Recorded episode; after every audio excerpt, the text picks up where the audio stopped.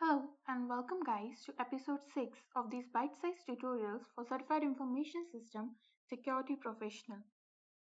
In today's lesson, we'll be continuing on with threats and understand what is meant by threat of litigation.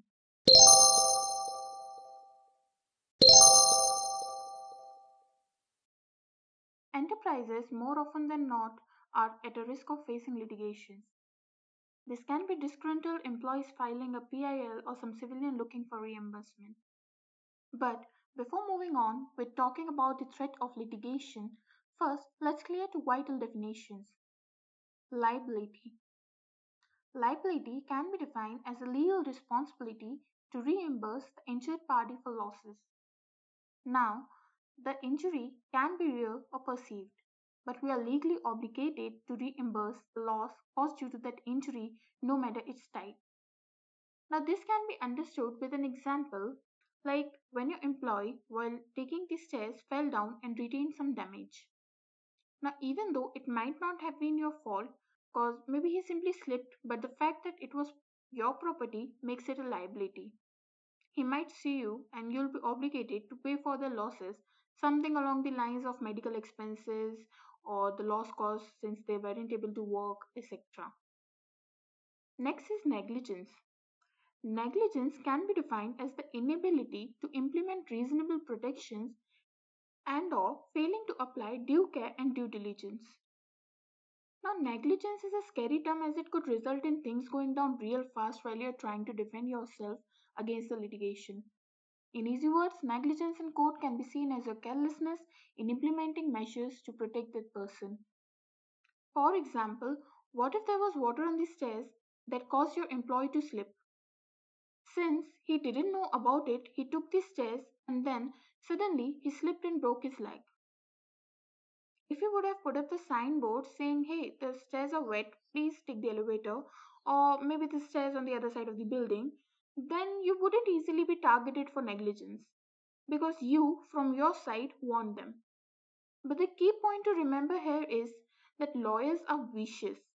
Having a negligence along with liability increases the penalty amount of losses you have to reimburse. Because now, in addition to paying for the losses of the liability, you also have to pay some amount since the incident happened due to your negligence. Thus, we need to prevent the liability, but we need to absolutely stay away from being negligent. By doing this, we will be reducing our attack surface for the threat of litigation. Like I said, more often than not, enterprises are at a risk of facing legal actions. Most lawsuits target liability, but if negligence is found, they thrive to increase the penalty amount. So at all costs, try your best to avoid both liability and negligence to avoid losses. Also, no matter whatever you do, lawyers always find a way to jeopardize your defense against these lawsuits. If it states that you put up a warning sign to warn the people taking the stairs, then they'll argue that there shouldn't have been water on these stairs in the first place. But then you might argue that the stairs were being cleaned. But again, they might say that that could have been done in the non-working hours. So it's a never-ending cycle.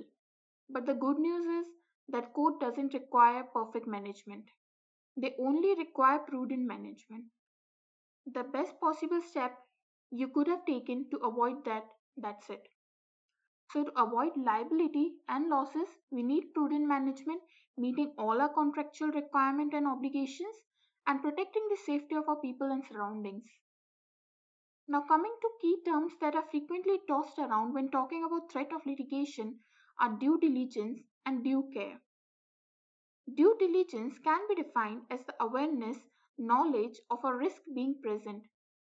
And due care can be defined as based on that knowledge, based on that awareness, taking steps to implement some countermeasures.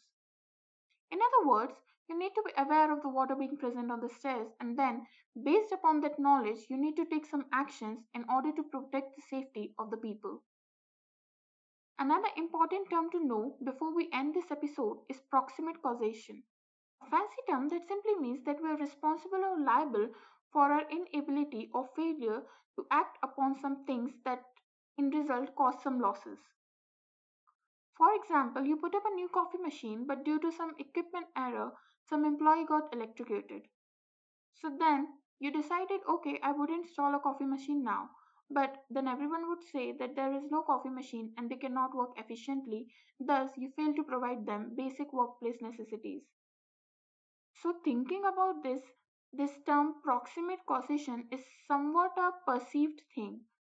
The only way around this is not perfection, but prudent management. With this, we come to the end of this bite-sized episode on threat of litigation. I hope you liked everything I discussed here and now have a good understanding of threat of litigation. Do subscribe to my Patreon at a minimum fee of five dollars a month to get access to written lecture notes and to clear any doubts that you may have. The link is given in the description below. Goodbye and stay tuned for the next episode.